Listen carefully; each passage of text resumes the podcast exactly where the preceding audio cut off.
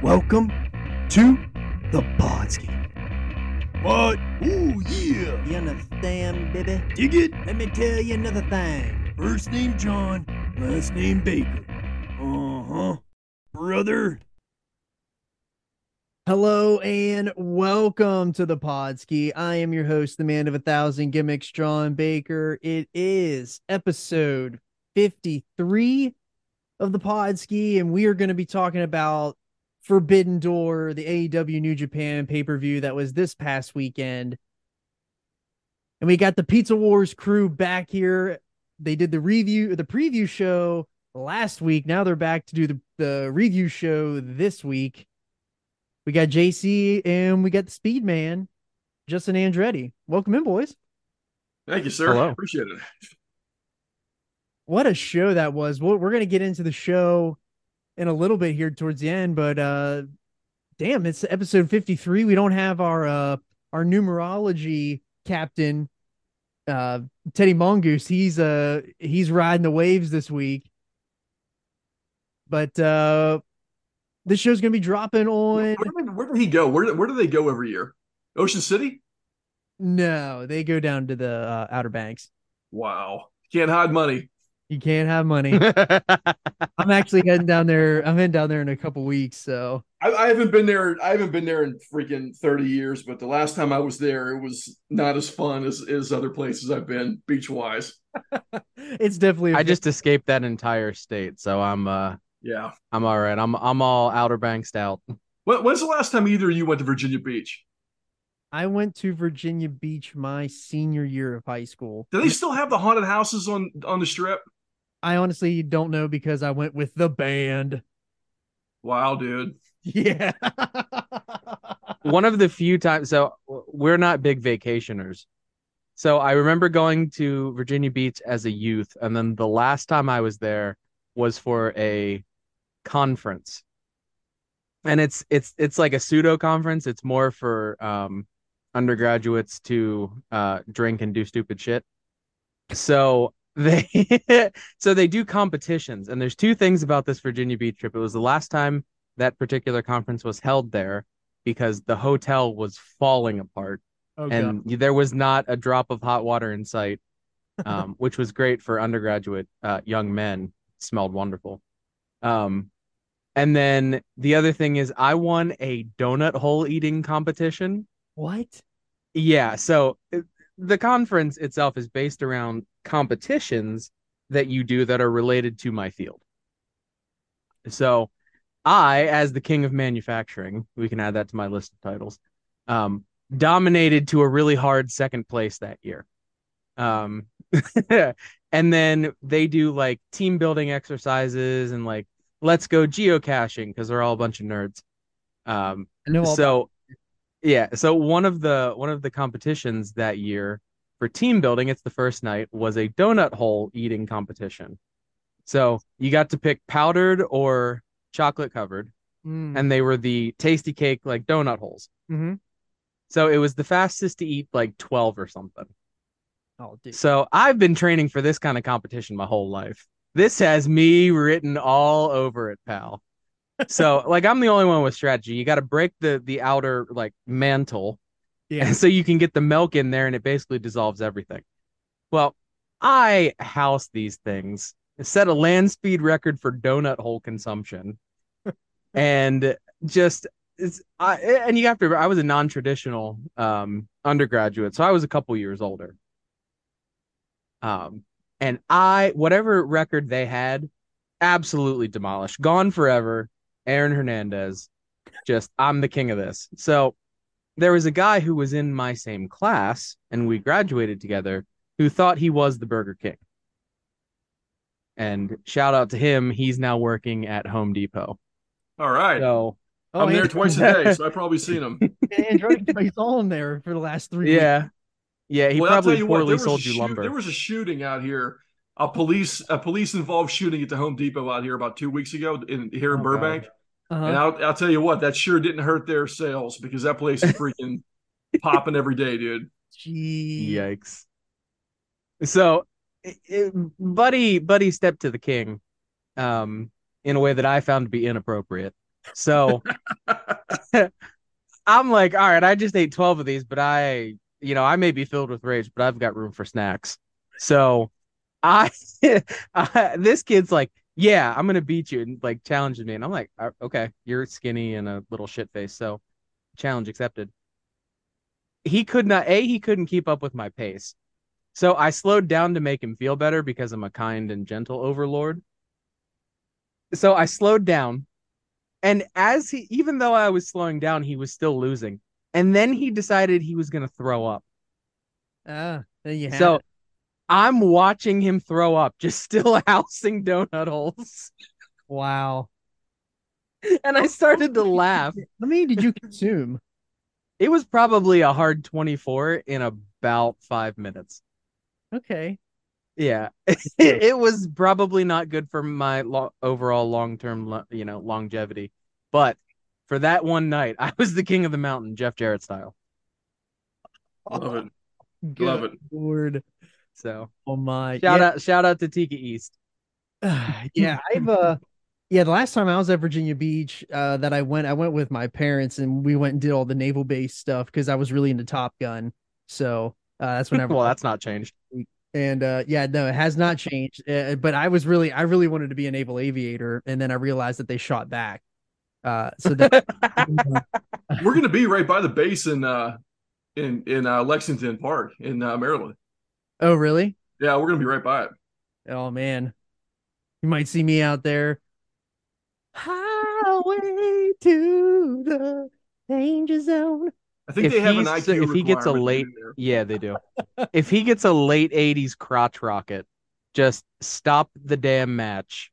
Just look out. Or if he starts taking his shirt off and starts walking towards a volleyball court, the you know the fist bump going by.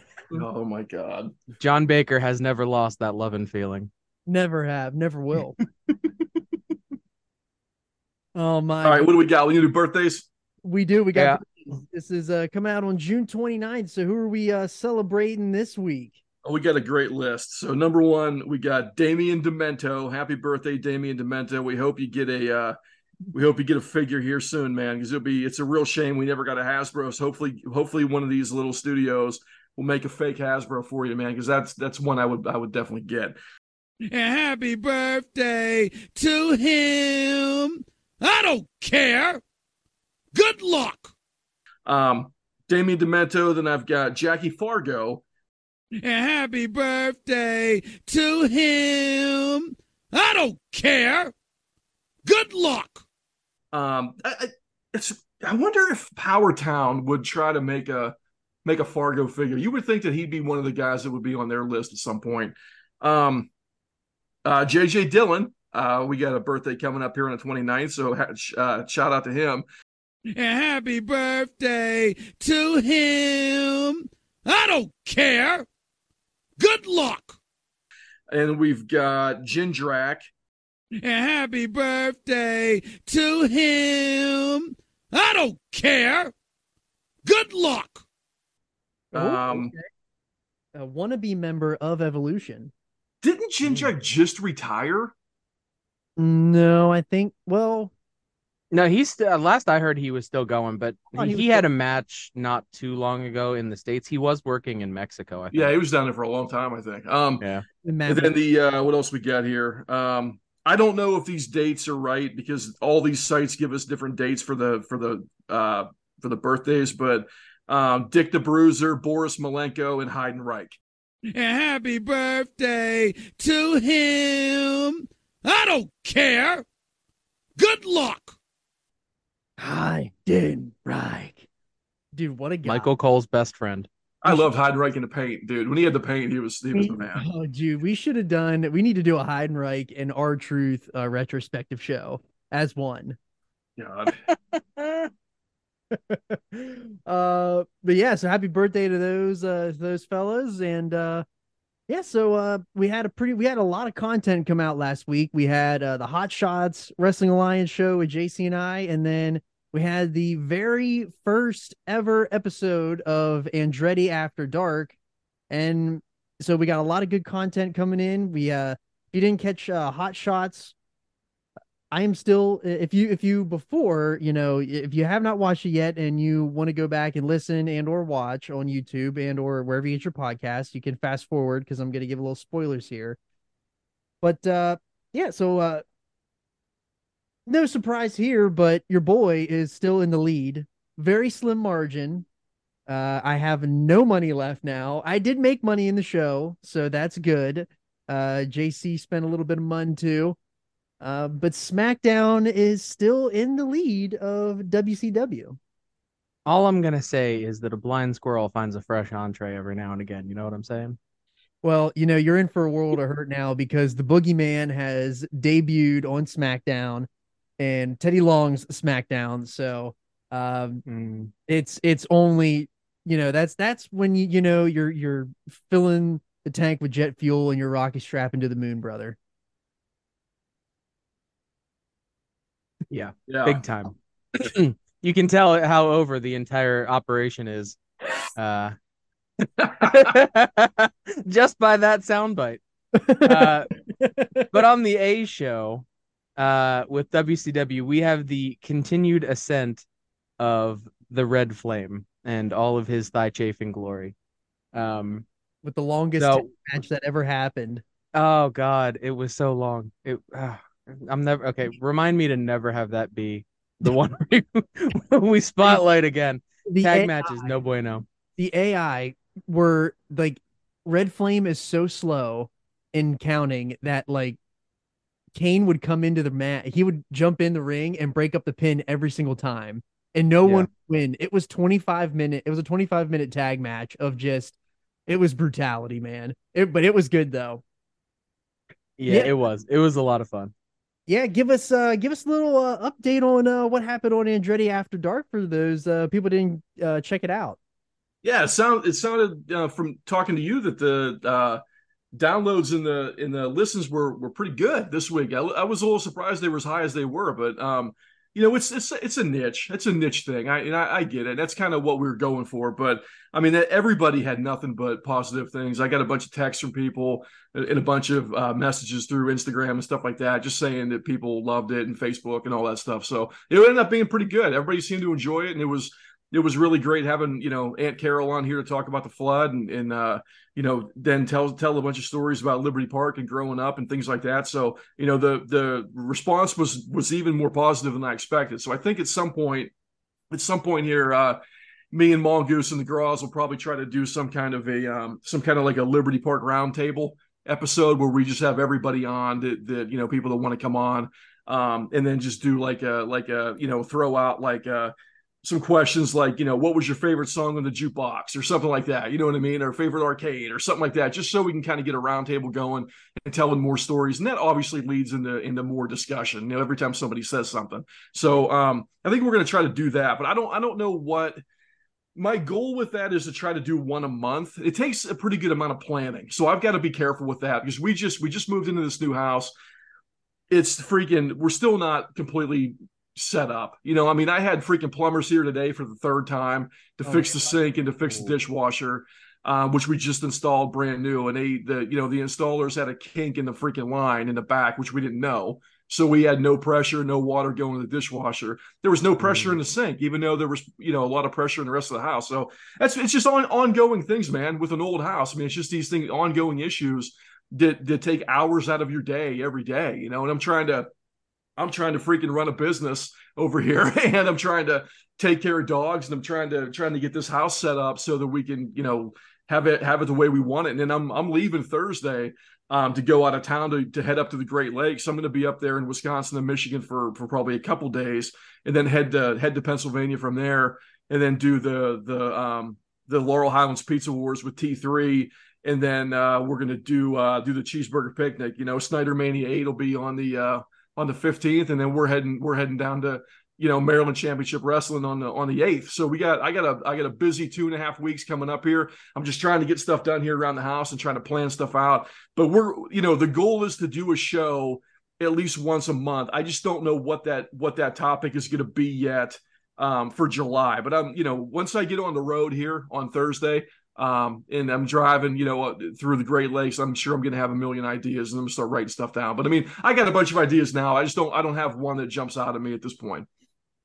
Yeah, absolutely. Yeah, whenever you're going to start hitting the road, you're going to get a bunch of uh, ideas, especially because you like to build up your podcast uh listening just for this like trip. That's the, it's you're 100 percent right, man. I I don't Mhm. my my favorite wrestling show is Booking the Territory. It really is, and and I I will say that all the time. I love Mike Mills, I love the Doc, and I love Hard Body. You know, those guys are. I I think they're the best podcast out there. You know, no no slight to to you guys or to us. You know, but like they've been doing it for a really long time, man. And when you when you go back and listen to those first couple episodes, or even go back and listen to the Observer podcast with Alvarez, like they don't they don't know what the hell they're talking about, you know. But like Yeah. now, I mean, these guys have been doing it for ten years, fifteen years, you know. So they're they're really good at what they do. But I I I force myself not to listen to any booking the territory until I get in the car to go on a long road trip, and then I'll listen to freaking fifty episodes straight through. So that's that's that's the way I end up doing. it. I'm really looking forward to getting on the road and doing that.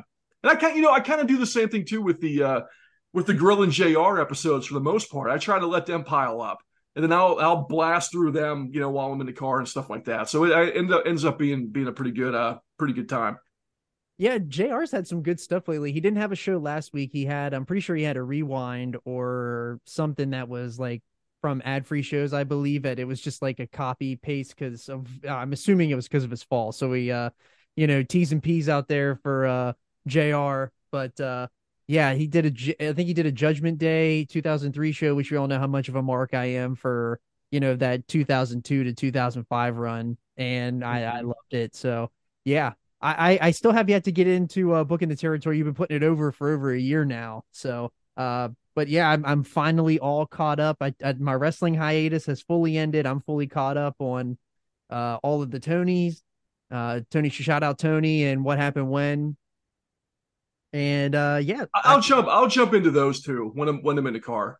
That's the only time I jump into those. But the the only obviously we've got a lot of diverse, you know, diverse hobbies in the uh in the chat. But the other podcast that I try, I try my best to let pile up is uh True Crime Garage, which is two guys out of Columbus, Ohio that have been doing this for a really long time too. And they're they're big, man. It's a big podcast. They've got big sponsors and things like that. And and they they seem like they've got a really big following. But that that those episodes come out on like Tuesdays and Wednesdays every week. He tried to do like a like a two part thing, um, and they're professionals of what they do, and they're really good at it. So those are those are really great uh, shows to jump into. If you're if you're into true crime at all, True Crime Garage is the one I I can't recommend enough to jump into. nice, nice. Yeah, all right. I'm a big. I've I've listened to. Uh, uh, sorry to cut you off, John. Well, no, I'll no, no, you're get good. this. I'll get this thought in. Uh, I've listened to what happened when every week for uh, probably Oh my gosh. three, we- four we- years now for- at least. I, I put it over to you for a long time and then you jumped in. yeah, I haven't missed They've an been doing a lot of really good years. stuff. They did like a lot of old Memphis stuff recently. That's Mhm. really, really good. Oh, those those commercials for renting furniture. Oh, So good. It's so good. good. amazing. Um, I also regularly listen to the Major Wrestling Figure podcast. Um, totally worth listening to. Uh, and then the other one I wanted to give a shout out to was the um, New Heights podcast with uh, Travis Kelce and Jason Kelce. Oh yeah, yeah, yeah. As a big Eagles fan, hearing um, probably my favorite Eagle of all time at this point, because others have been disappointments. Looking at you, Carson Wentz, um, and Donovan McNabb for you know drunken driving reasons. Man, Um, I- man, did I love Donovan McNabb back in the day. Oh my my my. Eagles my Eagles are are Mike Quick and Randall Cunningham. Man, Oh, those are my Oh, guys. man. So funny side story, not funny, but my uh one of my mom's friends, her husband, um, her husband's sister went to Syracuse with Donovan McNabb, and he was like a huge Eagles fan, and like it was it was awesome. Like I I don't I never mm-hmm. got to meet McNabb or anything like that. I didn't get that kind of insider stuff, but Yeah. he would always talk about how like he would go to stuff with McNabb and all that because he was with his sister and stuff like that. It was- Oh, JC, I got one here for you, man. Oh boy, Mike Quick from Rockingham and college NC State. oh, I didn't know. I didn't know we had that connection as well. I didn't I didn't know that either. Just a couple of state school kids working our way up the ranks. That's The only- excellent. The only shout outs that I can ever give for the Dolphins and uh Shippensburg is Brent Grimes, and that ended so poorly with his wife, you know, getting thrown in the drunk tank after she uh tried to fight somebody in the parking lot at a Dolphins game. Funny Brent Grimes. That's all right. McNabb McNabb should have been thrown in the drunk tank and had his license taken away, but here we sit. Yeah. That's true. Uh, apparently, Brent Grimes was um, drunk in town after Wibbs one night. This is all allegedly because I don't know if it's true. So let's throw up the reckless speculation here. Um, uh, the Thanks, word, Meltzer. yeah, the word, the word on the street is that Brent Grimes was at Wibbs one night, which Wibbs is a very is our big college town bar, uh, not a bar, it's like a club, and uh, he was fucking around in town and he got into a chase with the cops and he stole a motorized cooler and escaped via motorized cooler and returned it a few days later. Nice guy. yeah. That is that is a very um your hometown story. It is. It is. That- that's all allegedly. I have no idea if that's true. That's just the word and the rumor on the street. But I uh, too escaped by igloo. seriously, motorized igloo. You want, to, you want to hear a story about a cooler? I, I bought a Yeti, a, a really nice Yeti with wheels on the back and a big handle. oh yeah, that About thing probably weighs nine hundred pounds. Dude, I put that thing in storage because we didn't need it when I was at my in-laws, right? Why the hell would I need it? So I got that I got that thing out of storage and I forgot that I even had it. I was so freaking excited. I can't wait to take that thing to the beach in August, man. I'm I'm gonna I'm gonna ride that fucking thing down the, down the hillside. yeah, it's probably gonna be seven hundred pounds by the time you put ice in it and, and beer. uh, yeah, there's Yeti. Cool. Shout out Yeti. Uh, I got my I got my I got my Yeti right here. Got a lot of shout outs today. We had a lot of shout outs. Well, I mean, I might as well give a shout out to the to the Altoona Altoona Railroaders Museum. I got the Altoona Railroaders Museum coffee mug. Summit Diet Cola is going up in uh my federation this week. wow, wow. Aldi bro, Aldi. Uh, but uh, yeah, so we got we we're gonna do something different here on the uh, Podski. Uh, I know that uh, Andretti uh, he he he he likes to keep his uh racing profile on the down low, so you won't see him, but you'll uh see me on the YouTube. But uh, we got a uh, JC mentioned the uh wrestling figure uh major wrestling figure podcast, so I got very some very special in the mail today. Uh, we'll do this live. I haven't I haven't seen it yet have yet to see what this looks like. JC is uber pissed. He's giving me the finger right now. I've not seen this at all. So this is great. This is makes for great audio, but your boy got the Cody Rhodes Ultimate Edition from Mattel Creations. It's quite a box. It is quite a box. Welcome back, Cody. Up upside down. But uh, that was upside down, wasn't it? That way I flipped it. I can't tell. Uh, it is sealed with scotch tape. I don't know how I feel about that. That looks like literally somebody put scotch tape right over it. They probably did. They probably absolutely did. Boy, That's do your I. boy, that's your boy Makina. Makina, it's literally scotch tape. It's not. I'm gonna. I'm just gonna. Because I got two of these. Uh, I only got one today, but I got another one coming. Like, why did they do that? So why John has heat with me over this is when we pre-ordered it, I had pre-ordered it to the place I was living. And I had been hoping that it would ship either sooner or I would be able to change the address to um, where I'm, you know, I had just I've just moved back home. So I was hoping to be able to either change it or that it would have arrived sooner. And the literally the day that I moved and drove 11 hours in a U-Haul, I got the shipping notification. And at seven o'clock in the morning, I was furious. All right, so here is the packaging. It's a package within a package. Look at it. This thing is beautiful. It's really nice. Oh. Yeah, it's got a really that. cool like Cody uh, with his eyes and the. Then it's got uh some uh, artwork on the back. I mean, it, this is awesome. Nothing on the bottom actually. Uh, and it says the prodigal son returns on the top. And then we got some uh, Velcro uh, little uh, gimmicks up here in the top. And we get a wide open, open face box with no, uh, I believe it is tied down. But uh, you get a little entrance ramp with the Cody logo, and you got your Cody. Okay. That thing is beautiful. Is that soft or that's is it great. is that soft goods or is that uh plastic? It's it's not. It's like a. It is soft It's goods. with, leather. Uh, it's yeah. It's like a pleather. It's got a screen Okay. over it. Looks good. Yeah, they figured out how to print There's onto that and then accessories yeah. inside, but I don't. I'm not sure what those are. But this is from Cody's return uh last year at WrestleMania, and this figure is awesome. I'm glad that I uh, got two, and that this bad boy is going down to the little cave ski. So I had to rub that in JC's face a little bit. Mm-hmm. Uh, but yeah, and Mhm. You know we got we got some other figures that we got here too because your, your boy just didn't get one. So uh the other one that i got too i got the uh the new defining moments line. I got this mankind. This is uh from whenever he got thrown off the cell. So i don't know if it'll Mm. catch it. Uh the you know the tooth in the nose gimmick. Yeah like this this figure is freaking awesome. Uh Yeah. then uh i know jc then the one figure that he actually did get what what what did you get I have the defining moments Cody Rhodes. Um, the other ones in the set were not really um, that interesting to me, although they are very nice figures. I just didn't have a connection to them. Um, but this Cody Rhodes one is excellent. I'm going to this one is going to stay mint in box. Um, because as I was moving, I took a large majority of my collection off of card um for moving purposes, and it just makes collecting easier. Right Uh, but this one I'm probably going to keep on card and then get another one from Ringside. Shout out Ringside Collectibles.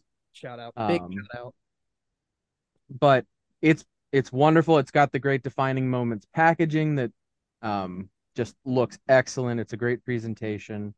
Um it's got the blue and the white tights from the Hell in the Cell. So that's the that's the thing with this one. It is the uh torn pec match between him and Seth Rollins mm-hmm. um, at the Hell in the Cell uh, 2022. Um, so it's got it's a basic it's the same Cody Rhodes Elite that they've released a couple times now already, um, but it has paint application to look like the bruising that he had on his uh, pec and bicep. And then it has the tights that he wore and some open hands, and then it has a um, cowbell um, for a um because he pulled that out in the middle of the match and that was a shout out to um Dusty and um I'm hoping they make since Seth is the champion now and he usually is pretty they're usually pretty good about getting him figures. Mm-hmm. I hope they make the matching uh Seth to this with him in the polka dots.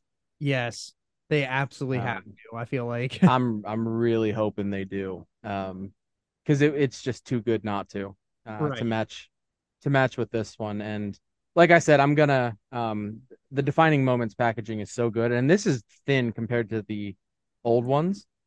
yeah, Um, you have the original uh defining moments packaging. It's big, it's bulky, it's thick. yeah, You can clearly tell that this is like the new style of packaging. yeah, Uh, moving forward, you know, because they're not getting rid of the open face. They're not getting rid of the plastic windows anymore. But like yeah. very thin, minimal plastic window. Like it's it's pretty awesome.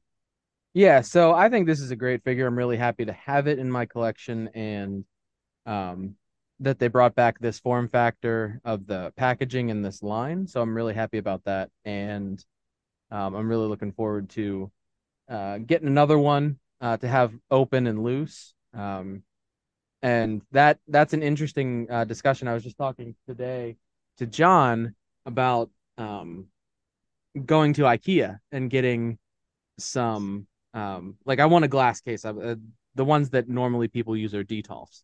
Mm-hmm. Um, so I'm looking at um figuring that out, and when I have a permanent location for the foreseeable future, um, I'm gonna set up my collection, and I'll get you some photos to um to post and whatnot. Um, but that'll be a cool thing to kind of chart that how I set things up, what I'm going to set up anyway. Um, Mhm. so like the Sting collection, the Cody collection, and Power Rangers and stuff like that. So, um, so yeah, look forward to that content coming um, in the not too distant future. So, but to wrap up my thoughts on that, it's a great, um, great figure, highly recommended. Absolutely. Yeah, I love mine as well. Uh, but the last one is, is another big boy. Uh, I, if you haven't seen it already, Mm. the uh, Blood and Guts uh, MJF versus CM Punk. It is, you know, a bloody style figure that AEW does. It's got all kinds of other accessories. It's got the other uh, faces. It, it, I mean, this packaging packaging is huge. It's enormous compared to like what uh, Mattel's doing really surprised that you know Jazwares is like getting into the big uh the big open face window on these, but the, the, these figures, I love the blood and guts line. The blood and guts line's awesome. Uh, and yeah, I can't. There's not much else to say about this other than I'm really, I'm really, really, really excited for them to bring out that uh CM Punk. Hopefully that Supreme CM Punk. Because I'm gonna get that one for sure. Mm-hmm. But uh, I know For that sure. you, I know that you, JC, I know you got a question, so that you were going to ask the group here. So Yeah, so this is the debut of a new section, um, a new session on the the Podski. Uh, tough questions with the doc. So, um, shout out again to the Major Wrestling Figure Podcast. This was a question that was um, a user question or um, a fan question that they did and answered at the end of it, and I thought it was super appropriate because all three of us um, collect action figures uh, to some degree or another. Mhm. Uh, so I thought this would be a really cool question to ask all three of us and to have answers from all three of us. Uh, so the question is if they ever recast Toy Story and you are cast as Andy, what five figures oh, make up your uh, cast of toy characters for Wow, the- that's a great story? question. Yeah, I know. I I heard that as I was driving up 95 and I was like, "My God, that is great content." Um, So, I guess since they would come to life, you wouldn't want like Sabretooth or Apocalypse or somebody to be one of the five, right? well, let's just say they're not going to be nefarious. Okay. Uh, oh man, Nefarious, that was a really good film that Allison and I watched over the weekend. I don't know how to. I don't know how to. I don't know if I can rattle off five. Do we want to go around the horn and just name one each time around? Sure. Yeah, you want to lead it off, JC? Yeah, yeah, that'd be great. Um, so, and it's it's not in rank order. It's just a compilation of five. Okay. Um, so my first one would be the 1993 Mighty Morphin Power Rangers Green Ranger. Okay. okay. I had that as that is the one toy that I remember from uh, being from my youth. Mhm. Um, that like just sticks out to me as like the toy that I had and that I loved. I still love. I have. I opened two, or I have two of them. One loose with the all six, you know, and then one in package, pretty mint. So, and they're they're very affordable to get. So, um, my my first one is um Mighty Morphin Green Ranger. Hmm. So probably for mine, uh, it would. I don't know what line it is. I I, don't know, but I have. It, it's a. It's a Batman, but he had a button on his back where you could push it, and the wings would shoot out of his back, or the cape would shoot off his back, and then he would be he would be capeless. So. It wasn't Batman Beyond, but it was a it was a specific Batman. I'm not sure which one it was, but I loved that Batman. Uh, I'm not a short-eared Batman guy. I love the the longer ear uh Batman mask. Batman's my dude. Love Batman to death. So it Mhm. has yeah, I feel like Batman's got to be my uh, number 1. I'm gonna go with I can't wait to hear this by the way. Oh, he's gonna have great answers. the Masters of the Universe He-Man figure Man Mantenna. Oh. Do you know who that is? No, but I got to look Look this that up. up. Man Mantenna. He's got two big eyes that stick out of his head whenever you pull the thing down. Okay, now I need to look this up too. Yeah. Yeah. Baker, save photos of this to put this on the YouTube. Yeah, I will. Oh, oh my gosh. That guy's awesome. That dude's great. that looks fantastic. You want that to come to life? I want that guy in my party. Yeah. Oh my god. That's awesome. I, I th- this is really hard though because can we use Buzz and Woody? Sure. I'll allow it. I'll allow it. Yeah, and it doesn't have to be. What? Because But I, let's do this with 2023 eyes. So it doesn't necessarily have to be from your childhood specifically. So if there's a modern thing that you would absolutely love, like one of them will be on my list. So yeah, I feel like a two for. I feel like a two for one. Like you have to group them together as one. I- I- for my number two would be uh Buzz and Woody because I had I had multiple Buzz and Woodies. Like if you if I, when I went home, if I go home and I open up a tote of my toys are in my parents' basement, I have like three or four sets of Buzz and Woodies. So you know you can't hide money, but um that's what I guess that's what uh, I, I had multiple editions of Buzz and Woody, like the original 96 version or whatever year that came out. I believe it was 96, but like I have the originals that were in store. okay. Like they're sick.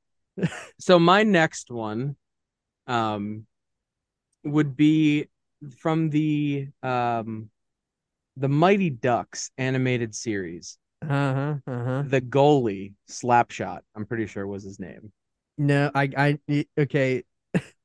It- It's Did wild. you just have a did you just have like nostalgia come rushing back to you? Well, no, because he was on my list as well. Okay, okay. But it's wild. So, yeah, oh, thank you, thank you, Wildwing. Uh, he was the leader. He was a big beefy boy. Uh, he was the goalie. He had the mask. uh-huh. Um, just just a great design, a great figure, uh, a lot of fun. You lose whatever like pucks shot out of his like Oh, arms. There's You pucks. lose those immediately. I yeah. still have the goal though. Do you? I do. I do have the goal, and I have him, and I, I the stick may be in the bottom of the bag. I need to recollect at least him because I don't have any of those. Here is so good. Oh I my gosh! re- I need to go to my parents and take a picture of it because it's fantastic. Yes, Hundo P. Andretti, what do you got? Um, I'm gonna put this in the chat Oh boy. as soon as I get back to it here.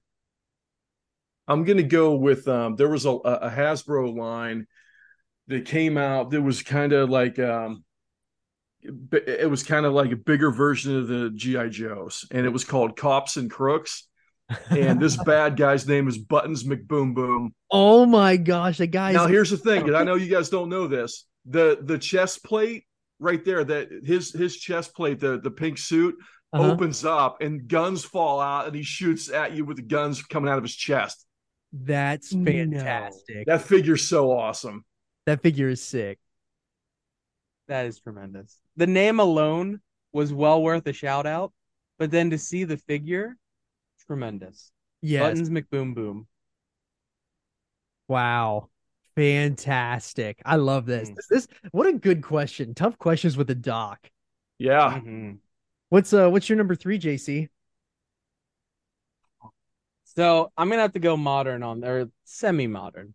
Um, shout out back to the Defining Moments series. It would be the Defining Moments Crow Sting. Oh, that's such a That good... is, it is like the best representation of that era of Sting. Like, and and the, no disrespect to the Jazwares um regular release of of Sting, um, because it's it's it's a great modern Sting figure, but that that defining moments is like they shrunk Steve Borden down and put him in packaging. Again, that's another one that I have both a on card and a loose one of because it's it's perfect. The only thing the only thing that sucks about it is the bat. They all because it's so thin at one point and Uh-huh. The manufacturing wise. too. Yeah, and the manufacturing of it, thin plastic components like that always curve.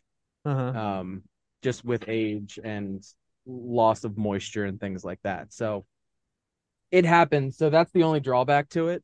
Um, but it is, yeah, I would not want to go if if everything burned down and I didn't have a collection anymore, I would need to make sure I still had that. Yeah. Um okay, so my number three, I'm not gonna do Wild Wing yet. I'll save him for last. So um my number three would be the uh Star Wars episode um one that whole set, but like the Darth Maul with the Yes. com with the com uh what's that thing called? I can't I I still- CommTech. yeah, the CommTech. I have the CommTech machine in my car. I meant to show it to you when you came home and we went to dinner that time. It's still in, Mhm.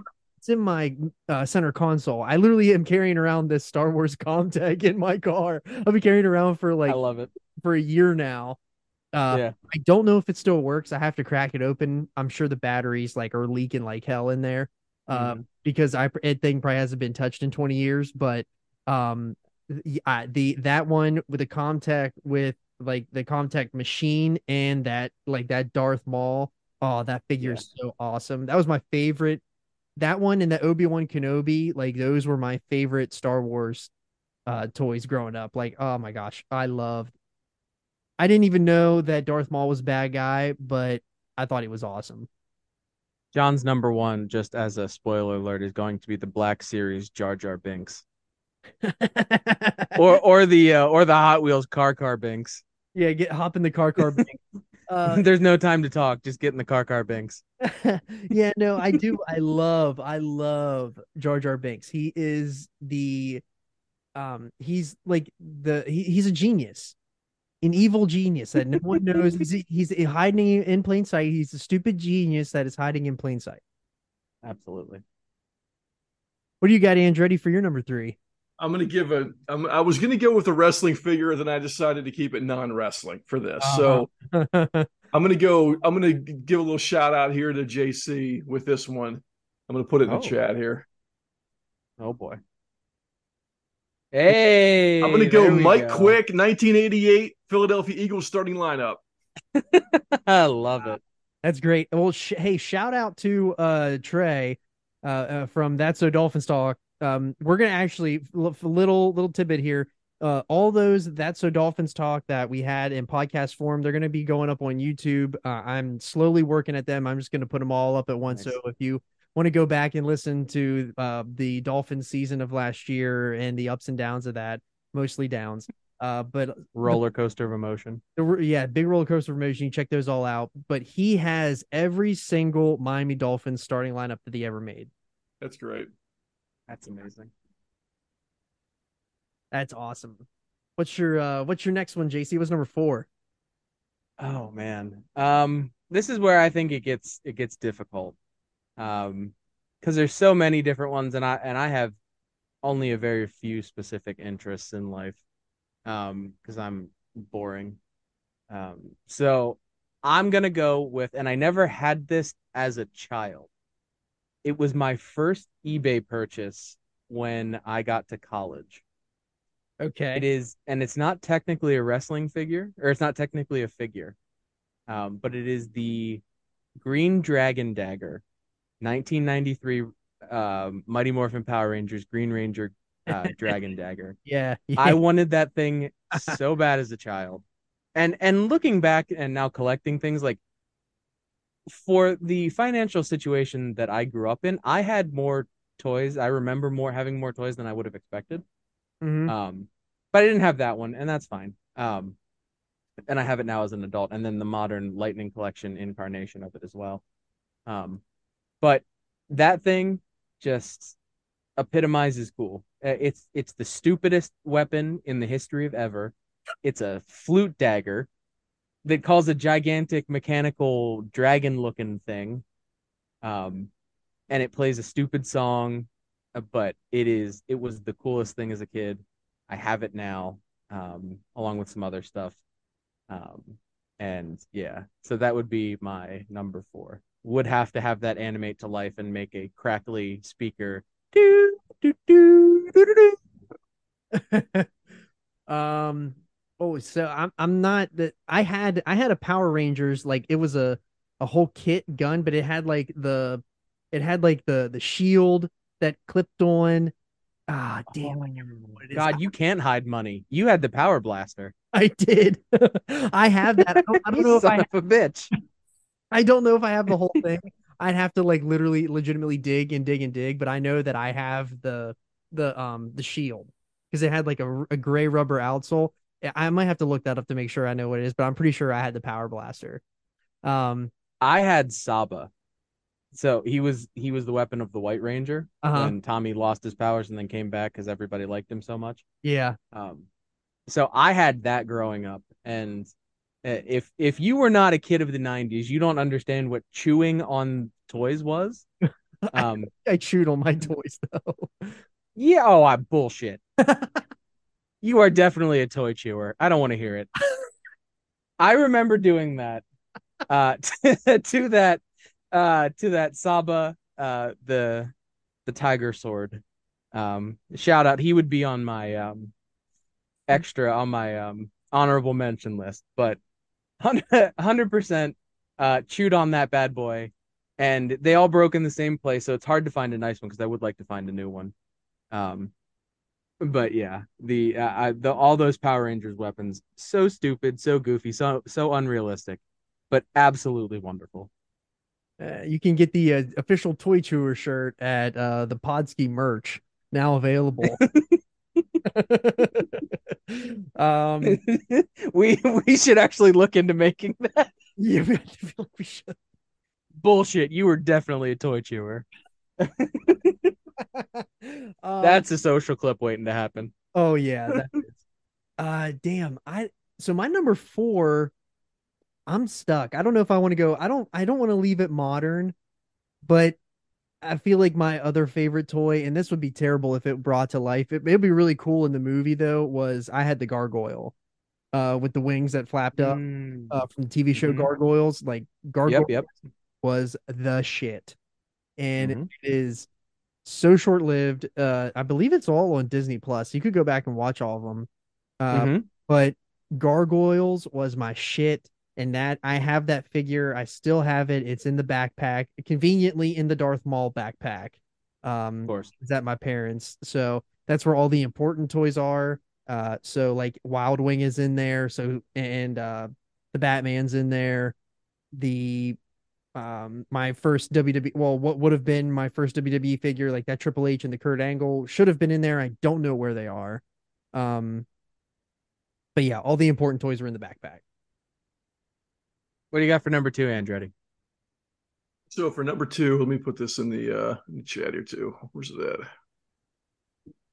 Okay, number two, I'm gonna go with um I gotta I gotta get some GI Joes in here. So I'm and I'm gonna go with uh Mm. Law and Order, the GI Joe's Law and Order. So these these two, it's a it's a um it's like a uh, a military police Mm. officer with a German Shepherd. So I'm gonna count that just as one Oh. since it's only a little dog. But the figure the figure is awesome. Yeah. Um, I love the color scheme. The, the little German Shepherd's badass. So I'm going to go with Law and Order for my number two. oh, that's All awesome. right. All right. So uh, I'll kick off the final round here. My number one, um, I, I struggled with this a little bit because it's a modern figure, but uh, it has a lot of sentimental value. Um, I started collecting during the pandemic, and this was hard to find across the country. And I, the Walmart that I went to in Raleigh had a shipper of AEW Series One. Um, so I was able to get all of them at once. Um, so it is the uh, uh, AEW um, Series One, Unrivaled Series One, Cody Rhodes. Um, collecting was what John and I did um, That's what during all the pandemic, and yeah, well, that, even, that's even. Andretti like because Uh, dude i remember when that when when that line came out i can't tell you how many days in a row that i traveled to a walmart mhm. opening Yep. just to get a chance to get those figures in hand even though i already had Mhm. them from ringside Oh, I drove all the way to Ridgecrest to that Walmart because I knew that there wasn't going to be anybody collecting all the way up there. That's a that's about a about two and a half hour drive. And they Yeah. and I I've gotten I've gotten pretty lucky up there sometimes with figs. So that it, Yeah. I, I don't think I bought any up there at that at that time, but I remember thinking that that was going to be the spot.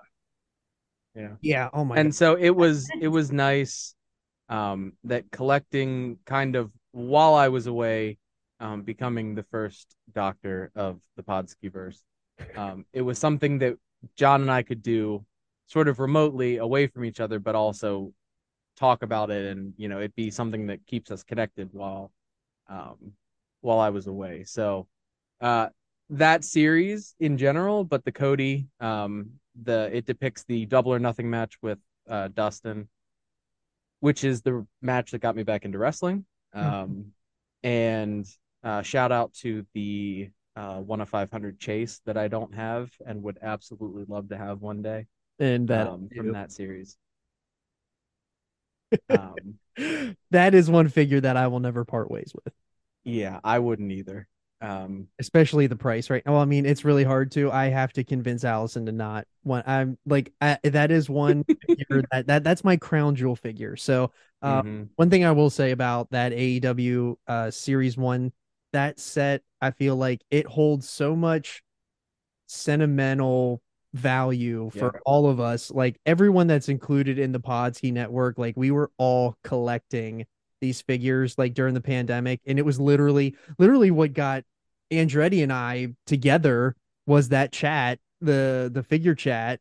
And so like that all of us, including JC, like we were all hunting these figures hard uh every single day and it was so much fun and that's just like one set that like I'll never open it will always be mitten box I have Yep. well I already have a loose Cody already that I want to do something with Yep. like I have the entire first set I got the two chases I got the ringside exclusive Jericho and I got the Kenny that was supposed to be that but that's in the ring as well which technically isn't Yep. part of the original series line but he was uh, with that original launch so I have all of Yeah. it, and it's gonna that that that is one thing that like is like something that like I like hold most dearest in the collection.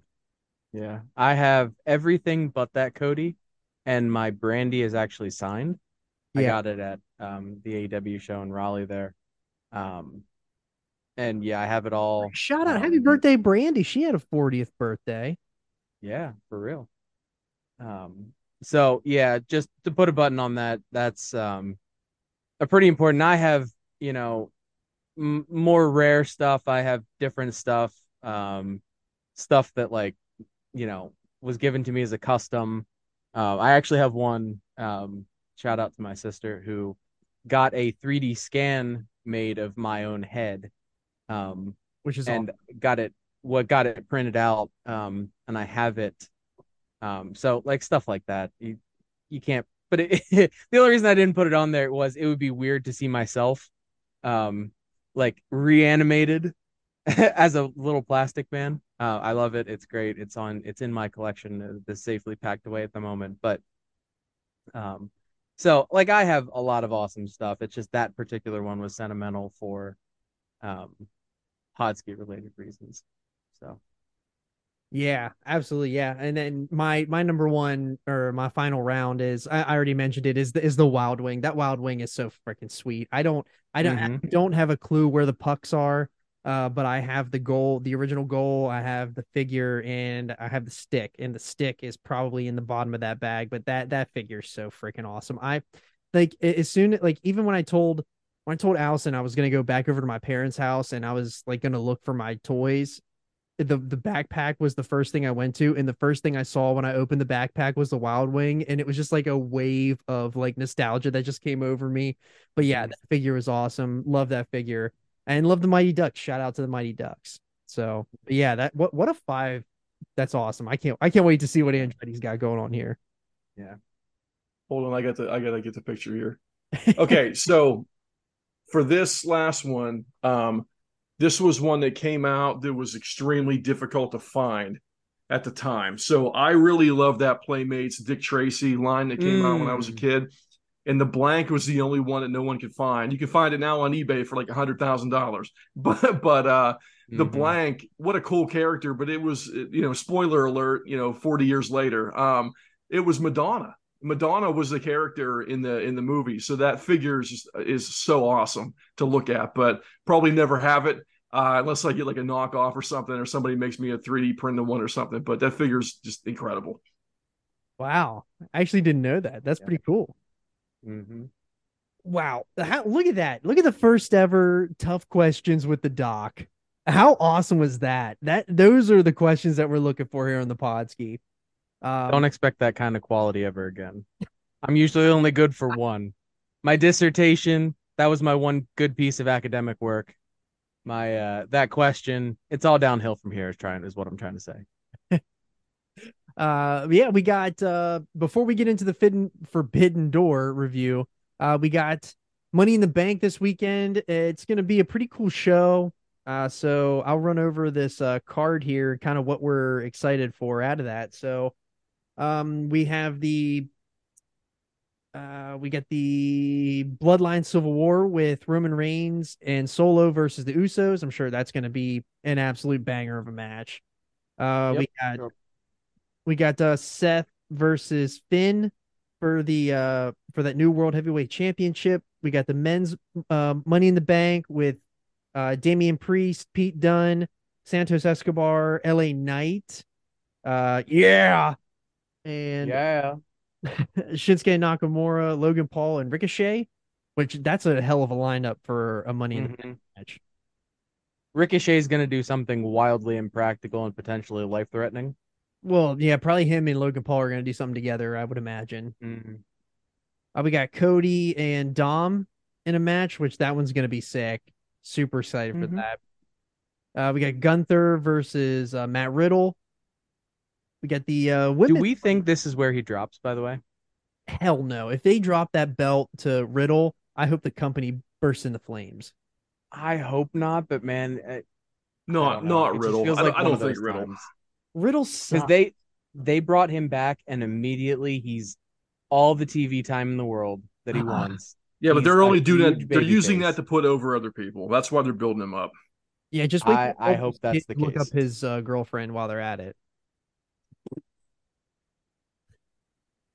The dead air speaks for itself. Anyway, Yeah. Oh my goodness.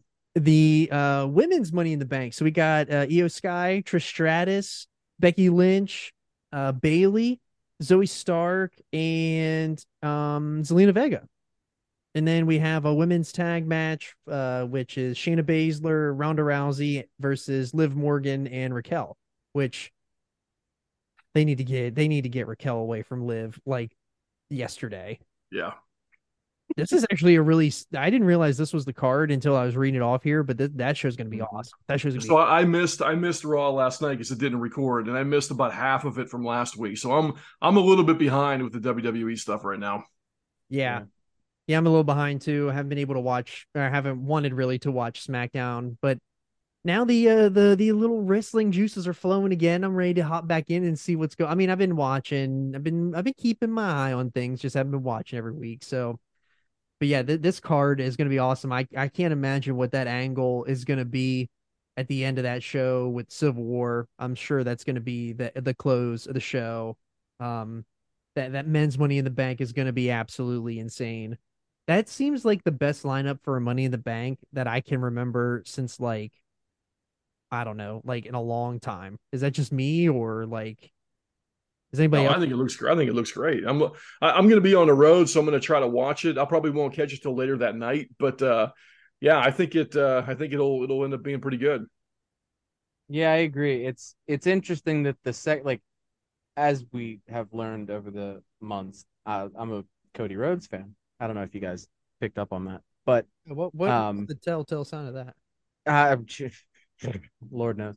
Uh, the the second to least interesting match uh, is the Cody Rhodes and Dom match for me, and that's so I'm using that to say that that's how good of a card that that Money in the Bank will be. Um, it it's just there's so much going on. Like I'm interested in everything on that card. Um, especially like I think Seth is doing really good stuff with the world title. Um, and yeah, I mean it's great. I can't. I'm really looking forward to watching it. And it's a what a 1 p.m. or 3 p.m. start time in good guy time. Yeah, because they are in London, so I believe Yep.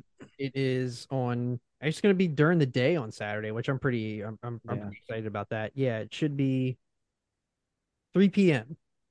3 p.m. good guy time. I won't be able to watch it. I might be able to watch it on Monday or Tuesday, but um, Mhm. I'm going to be away this weekend, so Uh, I probably won't remain spoiler free, but I'm still really interested to check it out, and I really want to sit down and watch it. Um, Yeah, for sure. but yeah, let's get into this uh, Forbidden Door review. I, you know, after last year's show, you know that coming off that show last year, I, that was the best. I thought that was the best pay per view of the year last year. One of the best pay per views of the year. It was, certainly was AEW wise the best pay per view they put on on all, on all year. Uh, it's really hard to top that Revolution show that they did last year, but Forbidden Door was so freaking good. I loved that show. It had a absolute shit build. Uh, this year's build was a little bit better, uh, um, but the the show and the match quality that they put on this year, like damn, like I mean, this show feels like an instant classic, and it's gonna. I feel like this show's gonna be a cult favorite for like. We're gonna talk about this show like in 15 years and be like, the, the card and everything that happened in this show, like one of the best that's ever been done. Uh, what you got? What you guys think about Forbidden Door? I, I loved it, man. I really, I really enjoyed it. I mean, I was for for a couple of the matches, I was floating in and out because I was still running around the house doing stuff and trying to trying to get you know everything done so I could sit down and watch the rest of it. But just, I mean, what a card! First of all, what a card! And it was just everything I've ever wanted to see about just a, a million super talented people on one show. No no shenanigans in between matches you know where you got to worry about backstage stuff. I mean it's just bang bang bang bang bang. I mean it, I, it, that's that's what i want man. And i can't i can't ask for anything more than what i got. It was a fantastic show.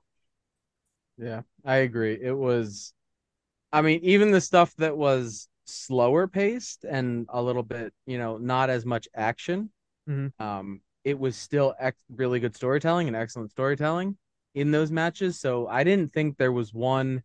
Okay, um, we'll we'll talk about it when we get to it. The second to last match, um, it was it was there, um, unfortunately, but I thought pretty much all of them hit except for maybe that one at the end, uh, second to last one. But uh, it was top to bottom. I enjoyed the whole thing. Um, so yeah, it was great. Yeah, they kicked off the show, uh, the main show. Uh, I didn't get, to, I didn't want to watch any of the pre-show. It's just I knew that we were in for a long ride, and I knew I probably wasn't going to make it the whole way either. So I was just, you know, pacing myself. Uh, so you know, th- this opener with MJF and Tanahashi, I thought was a perfect open. It is really sad that you know I'm so glad that we get to see Tanahashi. Like Andretti and I saw Tanahashi in person when we were uh, at WrestleMania, and that was so freaking awesome. But it, it sucks that like this is kind of like where he's at in his career, where he's he can clearly tell the guy is starting to slow down, and it's like very noticeable in the ring. But like the dude is just like you can tell like he still wants it, and he could like if like literally I don't know what he could do to like even get in to like longevity purposes. I don't know what he could do, but like you can tell the dude wants it so bad. And he could, and like if his body would allow him to, he could still like go at the highest of levels. Um, Yeah. but I thought that this was a really good open. MJF is working great heel work. He did a lot to cover up for Tanahashi, I thought, but um, I thought this was a really good opener. What'd you guys think? I mean, I'm. I- the, he looked a lot better when we saw him over Mania week than he did in this match, and that's.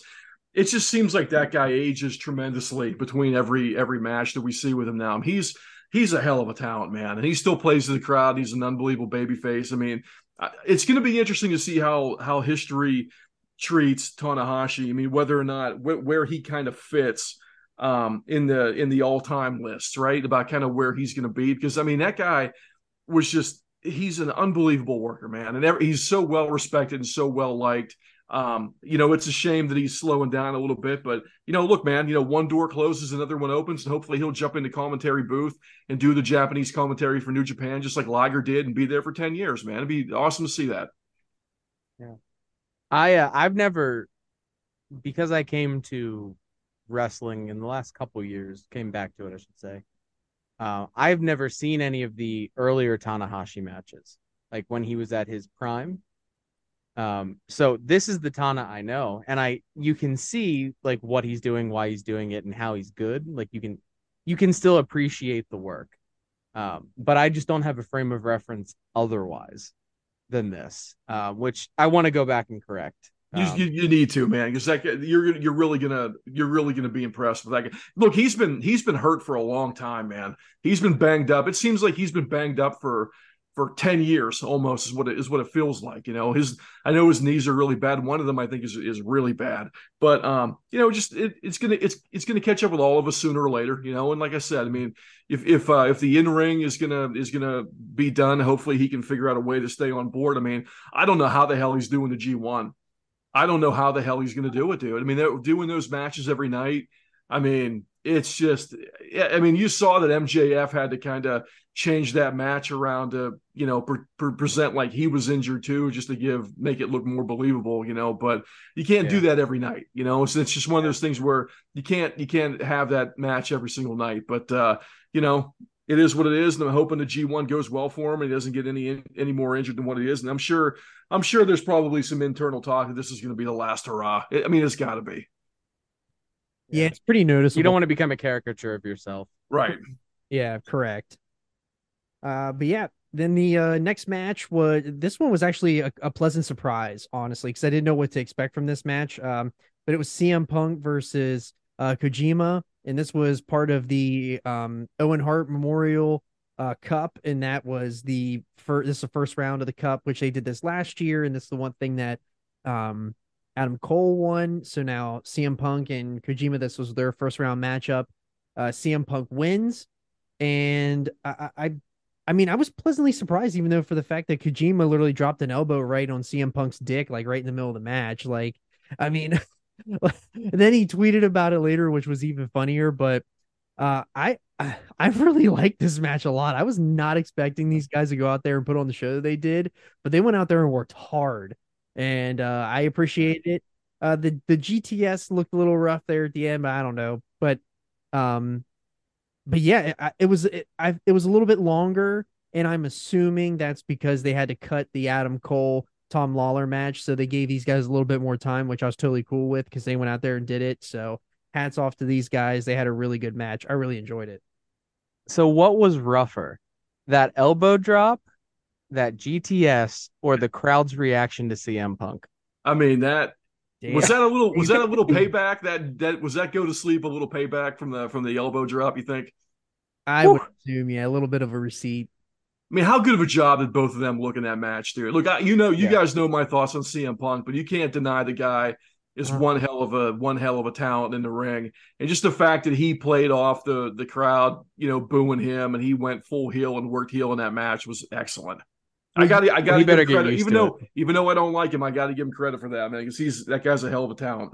You brought up a really Yeah, good and point in the chat about how like they're they could l- let him do a uh Bret Hart style where you know he's only a baby face in Canada like that was Mongoose. Mongoose, I can't take credit for that. I couldn't remember, but yeah, I thought that was really good that you know like Chicago is going to be the only place where he's a baby face, kind of like what they do with MJF. But um, you know, the crowd wants to see MJF, and I feel like the crowd at they fully turned on CM Punk here.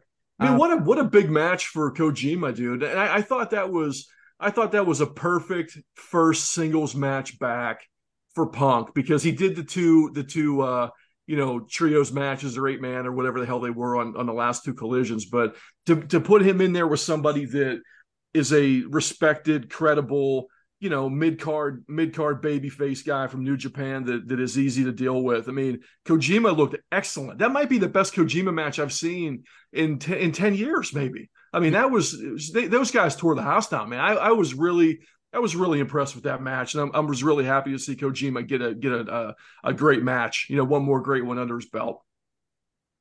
Absolutely, he's a big dude. He's he's a he's a pretty big guy. Yeah, he is. It was. I, I saw a tweet that said like, um, Kojima is better because he got them big titties, and uh, CM Punk's got those little ones, and he and Kojima liked it, yeah Yeah, which was so hilarious. yeah the uh the the pec off that they had Oh was, my God, was yeah. pretty That off was absolutely incredible. the line of the night. So my sister was watching it as I was. Uh huh. The line of the night was, "Why the hell is he wearing a breathe right?" Yeah. I respect it. I respect it. I feel like I need to be wearing one 24 7. I know. It is also very difficult to explain complex wrestling storylines to someone who does not follow it. Yeah. So like trying when we get to the uh, elite match and uh, trying to explain all of the nuances that went into all of the stuff and then Punk um, and his rants trying to explain all of that to her and she did a great job listening and just you know trying to take it all in and nod it and be like why is he such a dick um so but it, it's very difficult to explain because there is some stuff that only happens in wrestling. Yeah. um that just yeah, and and AEW is good at layered storytelling and you forget how deep when you pay attention to it how deep you can get. And then you try to explain and you're like wow this I don't I don't I don't sound very uh like i I'm have so- much of a You realize how far in the weeds you've gone. you Well, a lot, really a lot do Of the stuff, a lot of the stuff they did, even in the um, the Punk and Kojima match, was kind of callbacks to um, to Tenzan, who was who was Kojima's tag team partner for a long time. They All did- those chops and like the big, you know, swinging karate karate attack and stuff like that. Those are those are Mhm. Tenzan's moves, which is pretty cool. Yeah, that was really cool that they did those callbacks. I really enjoyed that too. Mhm. Uh, yeah, and then we had a a four way for the AEW International Championship, and this one delivered the in a way that I was not expecting. I I I had zero expectations for this match, and it fully delivered. And the fact that Daniel Garcia has gotten over this dance, it's so it's so good. It's so good. I thought we were going to see a belt flip. I really did. Yeah, I thought we were I did too flip too. I I thought we were as well. And uh you know, Orange Cassidy sneaky having, you know, one of the best title runs of the year. Ever, ever in AEW, dude. Yeah, literally ever in AEW and you know, it's it's something that you're not expecting and it- he just comes out there and he just delivers every time. It's so good. Like I just thought everything they did in this match was fantastic. Actually enjoyed, you know, I give Zack Sabre Jr. a lot of bullshit on here, but I really enjoyed this match. I have no complaints. I thought it was perfect. Yeah. And you know, we're three for three on some pretty good bangers here to start on this show. I had a little bit of a suspicion that they were going to put that belt on Zack Sabre Jr. And the reason why I say that is because his contract is coming up pretty soon. Oh, so really? there's a, there's a little bit of speculation about what he might end up doing and if he's going to end up leaving because that guy's a hot name right now, man. And he's he's the best he's the best he's ever been. He's fantastic in the ring and every, the, the stuff that he can come up with in the ring is unbelievable. So you know, I would think I, I had a little bit of a suspicion that, that they might they might pull the trigger and give him that give him that belt just as a kind of like, hey, we want you here, and this is where you this is where your home's going to be kind of deal, you know. But they uh they kept it on Cassidy, man, and I can't I can't argue with that either because that guy's just on a tear right now, and he's just tearing he's tearing the house down every night. This run for him as the international champion is what Cody thought he was doing with the TNT title the first time. as much as But- I love Cody and that er, that initial TNT run, this is Yeah. this is a little this is a little bit better. I love the open Yeah. challenge. The open challenge was fantastic, but this is Yeah. gonna surpass it. I think. The, the thing the thing Yeah. about it too is, you know, he really could end up being the one of the pillars that they build on for the next five or ten years. And I, I know that, that there's they got to tweak that character a little bit yet to make it more serious and a little bit more believable, but and still kind of keep the keep the um keep the uh, the character of of of what it really is, you know, he- it, at the base. But I mean, that guy that guy is every bit as good as Darby Allin or or MJF even, you know, in the ring. I mean, I would love to see Orange Cassidy get pushed as a main event guy. And again, I know there needs to be a little bit of growth with it, and they need to change it up a little bit. But he can go as well as anybody, any of those any of those homegrown guys. He's every bit as good as them, if not better than them. Yeah, absolutely. Yeah, I totally agree. He they you know they say that either the the wrestler makes the belt or the belt makes the wrestler. He is he's making the belt. And quite frankly, they need it and it's more interesting to watch that international title than it is the TNT title. Mhm. And that's just poor booking. And I think it's really it's a great idea that they have elevated that from feeling like a third throwaway title to a second to two having two secondary titles you know one for each show you know Yeah. let's let's do it that way and and i think orange cassidy I was kind of wondering how long it would last and how the story would progress, but and I don't think they fell ass backwards into this. Like I thought it was planned, and he's just while they trusted him, he has over delivered. Yeah. Um, so I was absolutely impressed with the match. I remember texting you and saying that I didn't have t- like super high expectations for it, but they blew it out of the water. And quite honestly, I think we should be considering Orange Cassidy as one of you know the hottest talents right now, one of the best going today, and he should be on our card for Wrestler of the Year. Yeah. Um, so sidebar here before we get any further, we're gonna try to do the Podski mid-year awards when we're uh, at uh, MCW. So um, we're gonna have JC. Uh, I don't know if we're gonna try to get JC in on that. It might be a little hard logistically, depending on how we're gonna record that. But Yeah, because if, if there's three of us using one one mic that night, how are we going to do it? I don't. I just don't know how we're it going to might do it. be it might be you two using sharing a mic, and I'll have it set up in between you, and then I'll have my own. Uh, but it's it because I only have a set up for two mics. But the um Allison and I, that's how I do it with Allison and I when we record, and I don't have any issues with the audio. But um, yeah, we'll have JC send in his uh, bingo card for that. But yeah, I I definitely think that I, I definitely want to second what you said about Orange Cassidy. Like he he's over he's over delivering. Whether or not they had this plan, he's made the plan look great, and he's over delivered, and he has not regressed to the mean yet, which is great to see. Uh, and then so, you know, speaking of somebody that did you know has regressed to uh, to the mean uh, in this following match, we had uh, Jungle Boy Jack Perry versus Sanada, and this was the match where I texted JC and I said, "This is my match where I have no expectations. Uh, if you know, Jungle Boy, I I, I don't want to see this guy anymore. I'm done with him. Uh, I know he's a pillar of the brand and he's a pillar of the company and and all that, but I'm done. I don't need to see any more of of of him. I'm I'm over it.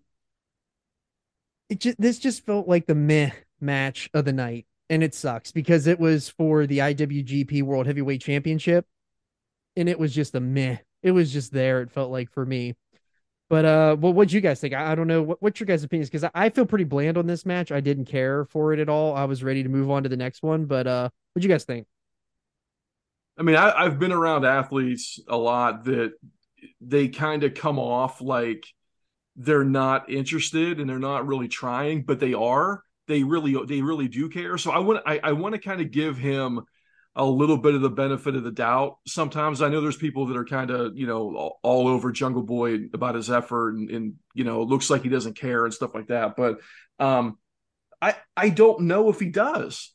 And the, I, some there's just something that's not it's just not clicking man and i don't i don't i don't even know if a heel turn is gonna is gonna help that. There's just there's just something about that guy and i felt bad for sanada to have to be the the freaking world champ of new japan and have to be in there with a guy that i don't think is very very talented you know? It's just it felt like a it felt like a real letdown for him. I feel bad for sanada for having to go through that match you know? That's yeah. shitty you know? But the heel turn as much as we all wanted it and anticipated it, it, it it's it's a it's a miss, and it's a miss because Hook didn't do anything to deserve any of this, right? I mean, it wasn't like it wasn't like Jungle Boy wanted him to cheat and Hook didn't cheat or something where they're yeah. where they've got a little bit of a, a conflict. It just came out of nowhere and it seemed really odd.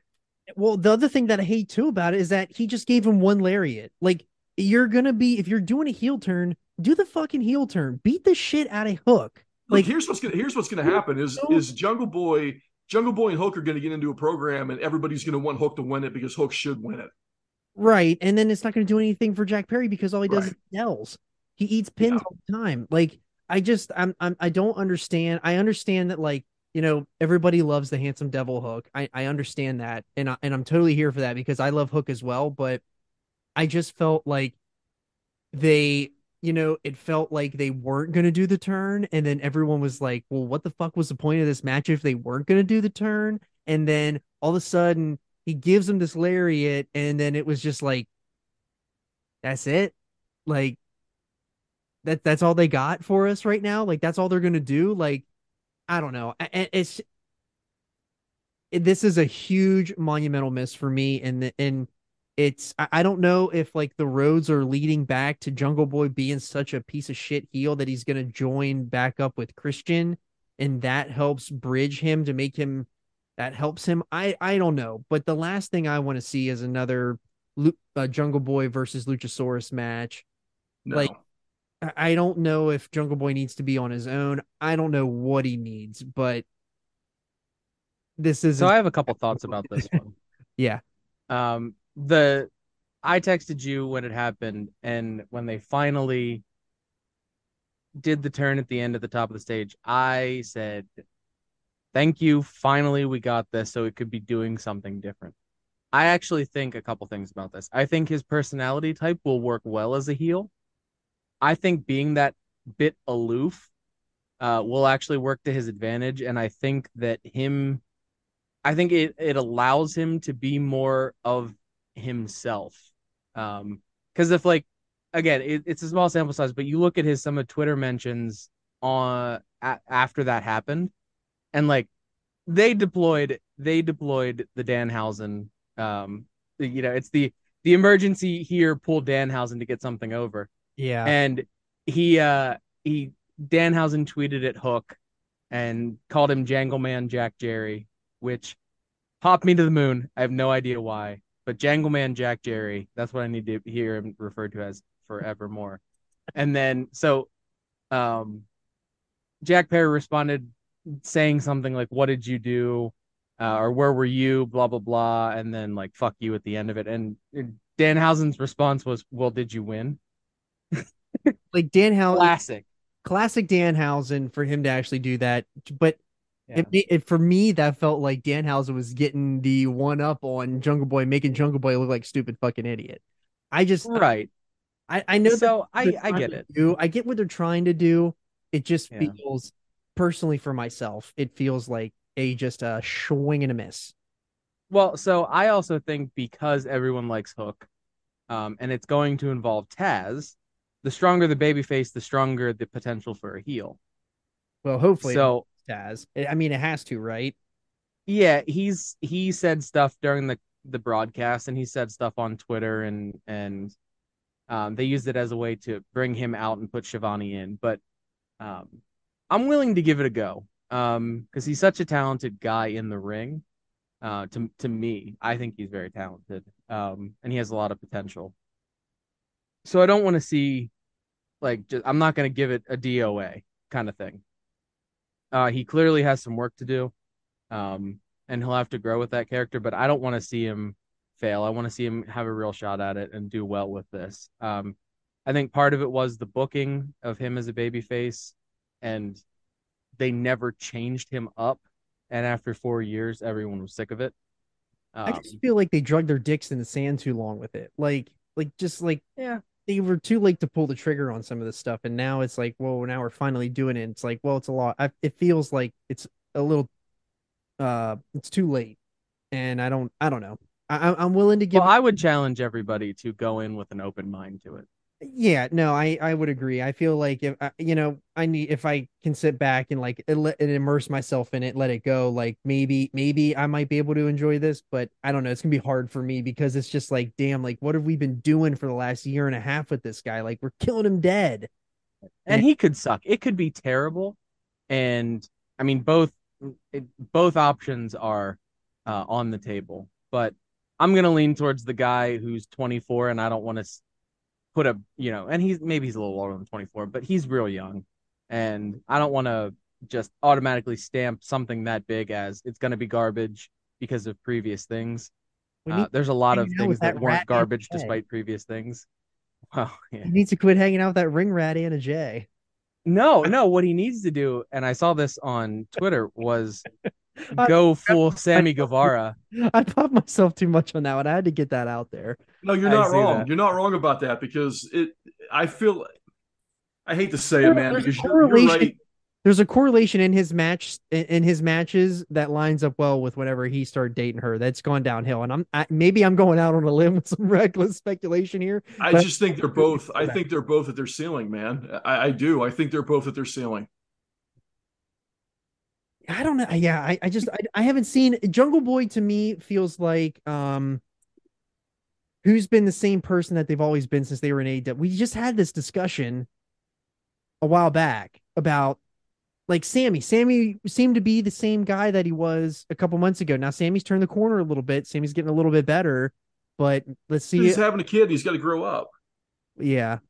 It's, it's probably part of that too, man. Yeah, literally since they've done that, he has turned it around. So maybe that is. Yeah. But uh yeah, I don't know. I, I just have a lot of thoughts about Jungle Boy and they're not positive anymore. Yeah. It could go either way. Let's let's watch. All right, fair enough. But uh yeah, so uh the one match that JC uh, wanted to talk about coming up here is the uh 10 man tag, and that was the Blackpool Combat Club with Umino and Takeshita versus the Elite with Eddie Kingston and Tomohiro Ishii. And I am going to be honest with you, I don't remember this match at all. I, I feel like I don't remember this match at all. I don't know. I feel like I was making dinner for Allison whenever this was on. Like I was remake, I was make, getting her stuff, and like I was listening to it, but like I wasn't watching it. And I don't know. I, I mean, Wheeler ate another pin, so good for that guy for eating another pin. But um, I'm gonna let you guys take this one over because I feel bad as your host for not having a lot of good uh a lot of good insight on this one. Well, JC, this is going to be all you because I think I was doing the exact same thing whenever this match came on. All right, we're going for the hat trick because I kind of checked out too. Uh, uh, I, so I will say I thought it was um the concept of it was mildly interesting to me. Um, not having um, Kenny in this match with the elite. Um, so they had to do something kind of interesting, and, and the interplay between Eddie Kingston and Claudio and uh, Mox was interesting. So I didn't hate that. Um, but they put it kind of in the middle of the card, and it was kind of a dip and lull in my attention. Um, and I mean, I came back by the end of it and was there for the the finish and everything. Um, and I mean, Eddie Kingston is never not entertaining, so yeah. um, it it was all good from that um from that perspective. But I mean, I spent a good amount of time explaining to my sister uh, all of the ins and outs of the relationships in kayfabe um, between all of the characters, and I skipped over um, Hammer Pants and uh, Takeshita and his interaction with the Elite, and then um, trying to explain Eddie Kingston without a couple of his promos would have been fruitless for me. Um, and then how do you explain uh, Ishii um, besides uh, he is the walking embodiment of a uh, wall womp from Mario 64. um, so, uh, and that's not a bad thing. That's an excellent thing for him. He is just a thick ass boy, uh, doing thick ass boy things. So, um, I thought it was, yeah, I thought it was there. I thought it was fine. Um, I kind of had it as like a, you know, a 60, 75. If I was rating it out of 100, I don't have a rating scale. Um, I thought it was good. I thought it was fine. I didn't have a problem with it. Didn't really feel one way or another. Yeah, I just don't remember anything from this match. It sucks because I just feel like this elite Blackpool Combat Club thing, it's it's worn out on me. Like I feel like I've seen it. I'm ready for something else. I'm just not I'm not I'm not here for the combat club anymore, other than Danielson, I don't think. Like I'm just I'm just like, down on it. I'm just really down on it right now. I feel like they've lost so much steam after they lost Regal. Like I wanted to watch them because of Regal, and like now they don't have them, and it's like, damn, like that. That's so. Here's a question. Let's let's okay. let's conspiracy theory this a second. Okay. What happened directly after Regal left? What did they start doing? Uh, damn. Working with the elite.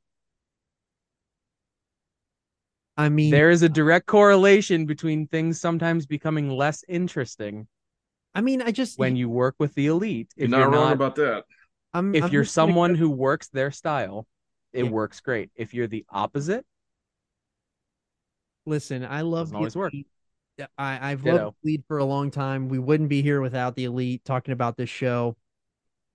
But man, if they they've lost so much steam, they've lost a lot of stuff with me over the CM Punk deal. Like I know that like both sides, there's there's clear and cut defined sides of who's right and who's wrong, but and and I'm clearly a CM Punk guy, and I'm willing to for like uh, you know I understand that Punk was probably an asshole on a lot of that, but just the way that the way that it's perceived, and we all know the way that the Bucks do stuff with Meltzer and the way that Meltzer reported a lot of bullshit.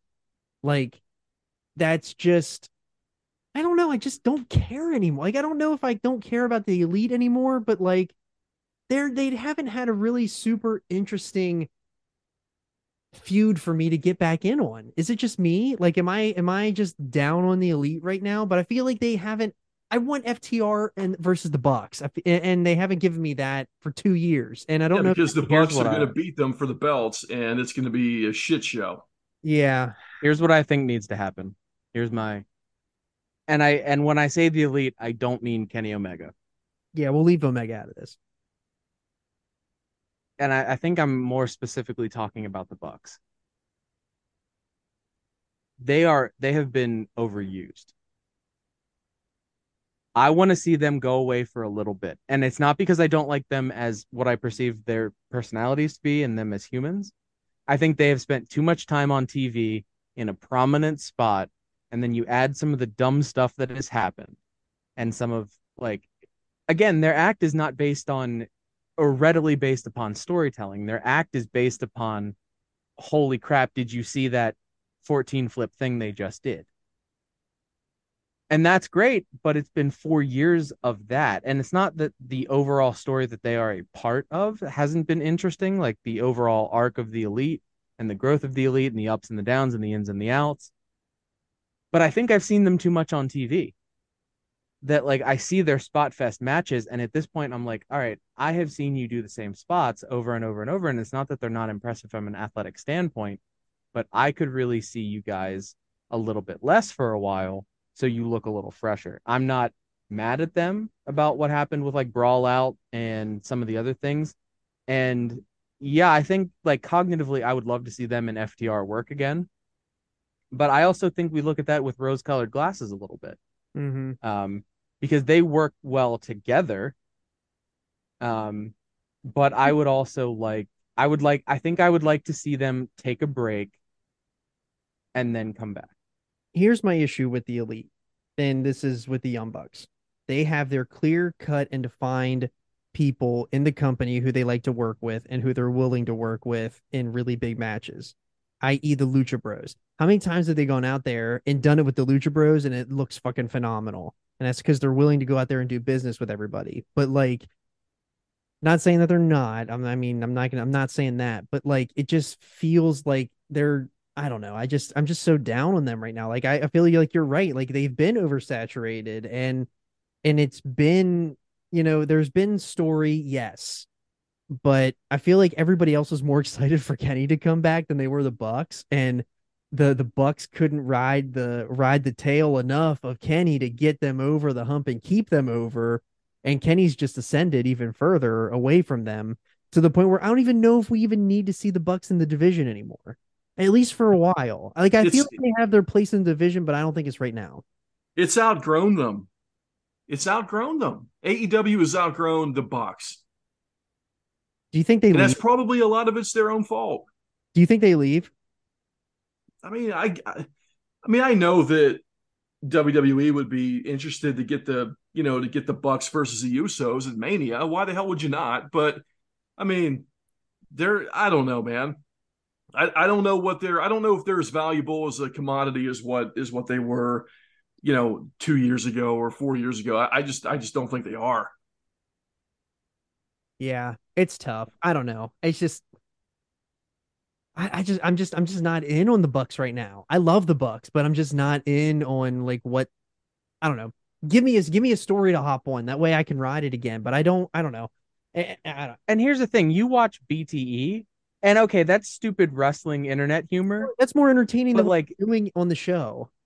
Right, that's what I was gonna say. They show more personality, and they are more entertaining doing that than they are in like in promos and stuff. Sometimes, like they don't show enough of their actual personality, I think, sometimes, and that you lose a little bit of it. So then if you don't watch BTE and you don't appreciate the people that you know are on screen, Yeah. then you just see guys who just do a lot of impressive moves and there's some storytelling ongoing around them but it's not really happening to them in the same way. And and you know you could probably go back and even say okay they probably do some storytelling but it's not memorable storytelling. And then they don't really do a lot of storytelling in their matches in a way that's like easily perceivable that it is overshadowed by the high spots that they do. And that's wonderful. They're high spots but they get a little old so i don't know again i like the easiest thing feels like to me they need a break and to come back because they're whenever they come back like if they take a break and they come back they're going to be over. Yeah. that the company is built on them. Um so there's no way they're not going to be over. Everybody's going to be happy to see them. And they could probably use some time off based on injuries like even with that time off they had um for brawl out and stuff they could probably use some more time. They can work in the back. They can still do whatever they do as evps like polish their name plates or whatever. And it would you know it would be fine. And i think that that would really help them as a group because again i i know like if you if you've ever read their book and it is a bit of a self-service piece but it's very interesting and like they clearly love what they do and they're very intelligent and they there would not be this version of um mainstream wrestling without those two gentlemen specifically Right. um there's no doubt about that but i really hope they do something else because like uh it's very sad to watch like it's sad for me to sit here and be metacognitive about my thought process about them because like honestly i just dipped out for five ten minutes when they were when they were in the match so Right. Yeah, and uh, did you guys stick around for the next match, the uh, women's match, Toni Storm versus Willow Nightingale? Yeah, Very I, good. I uh, I saw most of it. Yeah, I thought it was I thought it was fine. I thought it was fine Yeah. for what it was. I, Toni Storm looks great, man. She She's she really does look. She I mean I, I loved her when she was in that uh that Mae Young Classic, which led to her getting signed to NXT UK, and he she did a great job over there. And the the NXT run she had was awesome. The WWE run was not awesome. Yeah. Um, and, and well, you know what? And she kind of hasn't been consistently great in AEW either. But I think right now, man, her as a heel, she's really hit her stride, and I'm I'm very glad she's the champ. I think that the uh, Outcasts are starting to hit their stride a little bit too. Let's see if we can get uh Paige, you know, a little bit healthy and see what she can do in the ring. I don't know if that's a lost cause or not, but like I feel like the Outcasts are starting to get a little bit of their footing. Willow Nightingale, hundred percent over. Love Willow. She's got something. Let's keep her trajectory upwards and onwards. Um, but yeah, I thought this. I thought it was a good spot uh in the show, and definitely you know was was not a bad watch. I didn't hate it whenever I was done with it. Yeah, I want to I want to put it over a little bit. I really thought this was a good match. I enjoyed watching this match.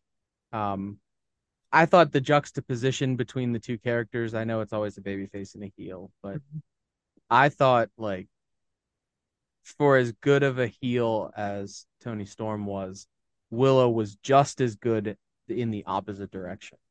And she was Yes. very lively. It was great to see. Like she was a breath of fresh air, as as Andretti has said before. Um, the belt looks great with her. Like they got to put her on TV all the time. Maybe don't overexpose her like the Bucks, but just it was it was a really good match. I cared more about this match than I did the Elite BCC match. Um, and I enjoyed the crap out of it. I thought it was well worked. I mean, obviously it was shorter and there was some kabuki-ishness, but um, and you knew Willow wasn't going to win, Yeah, is what it is. But the way they got to the end was very good, and I don't know. It, I I walked away from that match thinking, man, those two are both better for having that match, and I don't know. I it I enjoyed it. It just hit me in a particular way, I guess. She she should be I the like person that beats Athena for the ROH women's title. yes. Thank you. Sure, absolutely. Because what's going to happen is she's going to lose the New Japan Strong Belt to Giulia from Stardom, who's probably the top Mhm. women's wrestler in the world, in my opinion. Yeah. Yeah. I kind of want to see that match. I haven't seen anything of Giulia yet. she's so- dude. It's uh, I Yeah. mean, physical, athletic, confident, great, great look, dude. I mean, every she's got every tool. Awesome. Speaking of awesome, this next match, match of the year by far, seven star, maybe even seven and a half star match. Kenny Omega versus Will Ospreay two, and damn, did these boys put their working boots on, laced them up tight, and fucking went out there and fucking did it. Like I oh, know Oh, that. Omega and Okada had their trilogy. It feels like Will Ospreay and the Kenny Omega trilogy might be better than the Okada trilogy, and I know that that's looked at as like the absolute pillar of excellence uh, of of a trilogy. But you know, clearly, hopefully, I don't know if this is the plan, but hopefully, you know, Wembley is where they do part three of this. Uh, it feels like that's where it needs to happen. But damn, I that's all I got to say about like just damn. Like these guys fucking did it all. And they bled like pigs in the in the match. They had a very hard physical match that had great spots. That Tiger Driver 91 was absolutely bonkers. That Spanish fly was sick. Two Spanish flies. They did one off the top rope and one in the middle of the ring. Uh like what a fucking match. Yeah, I think uh, a top three I've ever seen. It- Definitely a top five, but it's Oh, yeah. it's crazy to think that it's there's a common denominator in there with all those. You know, when I if I had to list the top top three or top five matches I've ever seen, I, especially in the last ten years, man. I mean, it's it's got to be there's a common denominator in all of them. And it's Kenny Omega. Yeah. But I honestly, Ospreay, Ospreay for me right now is is the number one guy in the world. Ospreay's my number one guy in in the whole world right now. And Ken Kenny Kenny's probably number two or one A at this point. You know, it's just it's just an insanity.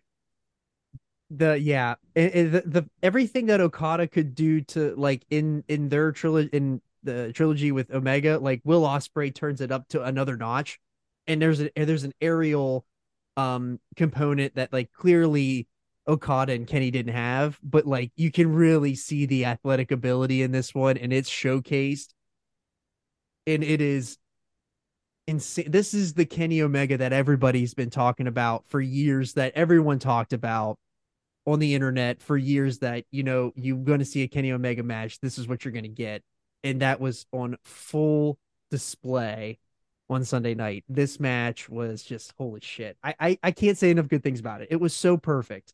I don't know how much I that Okada Kenny two was perfect. This one is better. I think. I'm just gonna say it now. I thought I thought, man, like I didn't watch the other ones live. I've seen them, all three of them, of the Okada Omega matches. And this one felt more physical. yeah, It felt more personal. And they just their intent, like, okay, wrestling is a work, right? Right. they forgot to tell these guys um, that that was a work because that was just two dudes who were going out to beat the living tar out of each other and mission accomplished. Yeah, So it wasn't only the physicality, it was the storytelling that they did in the match through the moves. You know, they say that a good wrestling match isn't the moves, it's what you do between the moves, right? So, yeah, check box, check box, check box everywhere. I mean, the the the added components of uh, Don Callis and whoever those two security guards were, which there's going to be something with that. I don't know where that's going to come out, but and I might be way out of uh they line here, but they look like the authors of pain to me.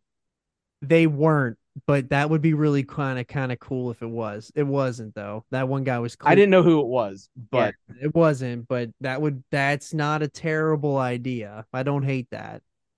um so but getting back to the other stuff like the the way they took you up and down and up and down and up and down and then when they really kicked it into overdrive like three quarters of the way through the match Callis came back down Yeah, and that's when they really odd. just but kicked in. Yeah, that was a little odd, but um, that's when they really kicked on kicked on the afterburners. And to me, man, oh, it was that was the best match I've seen as it was happening. Um, and man, when he, I, I honestly, in this, and I'm not like a weakling or a weak stomach human normally, but I made an audible noise when he dropped that Tiger Driver oh, and just to see the angle that all of Kenny's weight came down on his like on his neck, yeah. I legitimately thought he was paralyzed. Is there was that the safest way to do that? Like, do we have there is no safe way to do. It. There's like literally no safe way to do it. But if you're gonna do it, is that the No. safest way to do it? Like, I have no idea. I have no idea, but uh, I legitimately like felt sick after it happened for like a good five ten minutes, and was genuinely worried about him being okay. And that right there is a perfect example of what wrestling, what the intent of wrestling is, is to make you feel something, right? So whether it is sustainable to do things like that and to put that on national television in such a prominent spot that it that people on the indies who are less capable, less trained will try and imitate and what that could mean for people down the line is another conversation, but keeping it within the purview of this match, like everything from top to bottom about this match was just two of the best two two of the best guys of all time doing it in their peak Right. Oh my. and Oh, just I there's no words for it. If you haven't seen it, um, why are you listening this far? But please go watch it. It's great storytelling. It's great moves. It's everything between the moves. They kept you engaged for the length of that match of 45 minutes or roundabouts. Um, and that was the first time that I really understood when they say they'll take you through a journey where it's up and down and each guy has you know sustained sections and then you know they switch spots on offense and defense and they go and it's up and down and up and down and then they really kick it into uh, a third gear mhm. um but my goodness um you want to watch a clinic of modern pro wrestling this is it. yeah it was tremendous Yeah. I mean, it's it's it's tough sometimes to have a a recency bias, but you know, to your point about seeing stuff live, I mean, that first Ospreay Omega match and this one from uh from Forbidden Door, just in the moment. Um, I mean, I can't think of anything. I can't think of anything better that I've seen live. You know, Yeah. it- it- off the top of my head, I can't think of it. I can't either. Like literally live, it's gotta. I I can't imagine what it was like being in the building for that. oh man Yeah. apparently the roof blew off when he kicked out at one Dude, Kenny kicking out at one was my favorite spot of the whole match. Yeah just uh, Just it- the way that he did it, and like it was Yeah. so unexpected. Oh, that was my favorite spot of the match. But yeah, yeah, seriously. they, they had you they had everyone hooked oh, absolutely. Everybody hooked. on everything if you if if there was one match that you want to see from this show, this this is the match. Like I don't even care. Like this is the match that you everyone should watch because this is match of the year. Like you're not going to see a better match all year unless you know they do it again, uh, for three, which you know they could, but that's hard to have three of the best matches of the year, and these guys are gonna they they- they're probably gonna end up doing it. Good. Uh, but yeah, and then our uh, co-main event, we had the uh, trios match of Sting and Darby Allin and Naito, which was a good call by JC and I. Uh, and nailed it yeah, we did nail it. Uh, and then uh, Chris Jericho, Minoru Suzuki, and Sammy Guevara. They did uh, the trios match. I thought, you know, it sucks kind of because it looked like Sting got hurt a little bit on that elbow drop. Uh, and then, you know, Sting was supposed to, you know, do the thing through the table, ended up not doing it. Um, it just, uh, I, it, it, it felt like I what there I wanted more. I didn't hate it, but it was there and it was a really good way of getting us into the main event. it was the let me up um Yeah. and Sting is my favorite wrestler of all time. He was my favorite as a kid. You're never going to take that nostalgia away from me. But the last couple matches he's had have not looked good. Um, and he's getting to the point, and I don't want to see this happen. And I, I want him to have the send off he deserves. All right, but we got to start booking it, guys. Uh, He said Um, they, they said that he uh, hasn't decided when his uh when his last date is, or like when he's going to do it. Yeah. that's probably kind of why it's up in the air. and his contract runs out sometime this year. Yeah, Um, and a please resign, um, so that you can still be a manager, work backstage, action figures, merchandise, etc. Please, please, Yes, Steve. please Um, sign up. We need I- more figures and merch. I will. I will turn a pen for you specifically to sign with We need and send it to you. we need a Surfer Sting figure. We need another one. Blade Runner Sting. Are you serious? Yes. Anyway, um, I thought everyone else in this match, uh, maybe Jericho was a little was a little uh, goofy, uh, in the match, um, as well. But that's nothing. like there were spots where, yeah, yeah, I know. But there were spots where like Sting was just standing near the corner, but on the inside of the ropes, not the outside, and he was like trying to figure out where he was supposed to be going. It looked like, um, and I'm like, you're not even engaged with the match, man. And like, if he was hurt, he was hurt. I totally get that, and I'm not, and I'm not doing what I did to Adam Cole the other week with a with a shit sandwich. Um, and again, still not mad at Adam Cole. I'm very, I was disappointed that I didn't get to see him, but if he was sick, he was sick. yeah. Um, but and if Sting was hurt, he was hurt. Uh, I just want to see him go out on a good note and him not feel on his own that he's going on a down note. He should go out feeling like he's on top because he's forever on top. So that was my thoughts on the match. Uh, if there's one you can skip for to save your own nostalgia, you can skip this one. What'd you think, Andretti?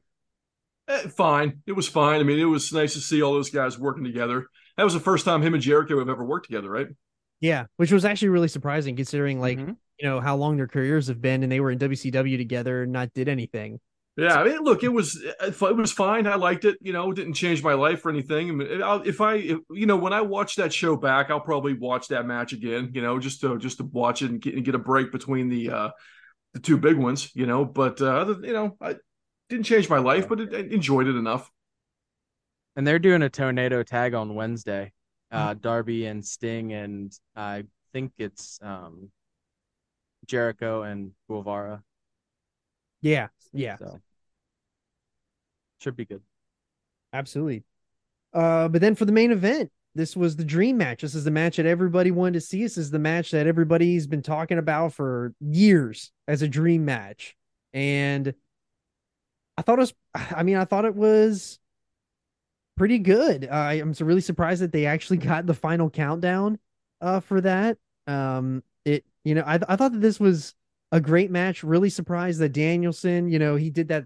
He broke his arm uh, with about ten minutes left in the match, and he did that seizure spot, which you know of all accounts is kind of a rib, really, because he's been known to have seizures before. So he does a seizure spot in the middle of the ring during the match. So I'm sure everybody was a little freaked out about that. But the way that he finished the match, uh, Danielson gets the win. Th- I mean, this has been the highly anticipated match that we've been talking about for years, and I don't think it disappointed. Um, but I, I liked I liked it. I really, really liked it a lot. I thought it was a great way to end the night. I thought that you know we had the big upswing and the big moment with the Omega match, and then we had the let up spot with Sting, and then this was the really serious technical match that should have ended the show and did. Yeah, Yeah, I awesome. thought, it was great. um, It was it was it was ahead, excellent. Go ahead, JC. Uh, I thought it was it was interesting to watch um because I didn't know what to expect what like from from a working perspective where they were going to go with it. Yeah, um and then how things were going to happen and I got it the and this was by design. The the ending felt flat. It- and that is very much by design. I'm not criticizing that. Um so I thought it was I thought it was an excellent match um to take a second to appreciate Bryan Danielson, um, there's no way he didn't change the finish or how they finished the submission that he used at the finish. There's no way he didn't change that on the fly because of the arm. Absolutely. Yeah, yeah, they definitely had to switch out on the fly. Agreed. So he had to figure out while being in all that pain in Oh. front of all those people how to change his normal submission finish to incorporate a leg instead of an arm because his arm was displaced like the, it, that is a displaced fracture if you've seen the x-ray Oh, so today um that was not a not a not a small break that sucker is big. real screwed up. Uh, it is fully broken displacement. Um, so to be able to work the last 10 minutes of that and then also change that up on the fly in front of however many people were in the building and then millions at home was just incredible. Um, That's why it doesn't sound like they're to, yeah, and it doesn't sound like they're going to be able to run it back at all out uh, because of the arm. Yeah. Um, Danielson all- all in, for a I'm while, sorry. which actually might be a good thing for the for the Blackpool Combat Club. Yeah. And for a build up, um so hey, you beat me, but I broke your arm. Yeah. Um so you know that's that's number two. Um and I'm looking forward to seeing how all that will evolve. And I wasn't disappointed and and the the way it ended, the flatness of the ending was by design, so I'm not even mad about that. So Yeah, I, it, it really sucks that we were we're not going to get a two anytime soon, but uh, in that you know Danielson probably misses all out, but um, yeah, I mean that really sucks that he's not going to be there probably because with that bone fracture it looks really really bad. So, uh, but yeah, hats off to that guy for you know basically looked like he called it in the ring there at the end, and you know hats off to him for finishing the match and you know, we don't like to see people get hurt, but you know, if they're willing to go, if they're willing to gut something out like that, you know, not always something to be proud of, but you know, that's you know that that that's a master, you know, working their craft in the middle of the ri- in, in the middle of the ring. I mean, those are two of the top five guys probably in the world right now, you know, Okada and, and Danielson. So I'm sure we're going to get more of those matches, man. I'm looking forward to it. You know, I mean, the fact that we got this match and we got Ospreay and Omega, those are, I, I mean, they're probably four of the top five in the world, I would say. That's what I was getting ready to say. It's crazy that we saw four of the top five guys in the ring in you know two out of the last three matches of that show. Absolutely incredible. Yeah, I feel like you got to give this show an A. You got to give it a watch. Go to check it out. Um, you can catch it on the BR app. I don't know if they're on FITE or not. I don't know if this one's on FITE. I'm sure it's on the BR app though. Uh, but yeah, internationally it was. internationally, okay. So for our Indian listeners, FITE. Yes, we yes, our our big India listeners of the Podski, check it out on FITE. So, uh, but yeah, make sure you check out uh, all the archive shows. Be sure to check out Tooth and Nail, uh, Andretti After Dark, Hot Shots Wrestling, and uh, and all the other good stuff we got going on here on the Podski. And uh, thank uh, both of the Pizza War boys for uh, coming on here today. And uh, we will uh, see you next time on the Podski.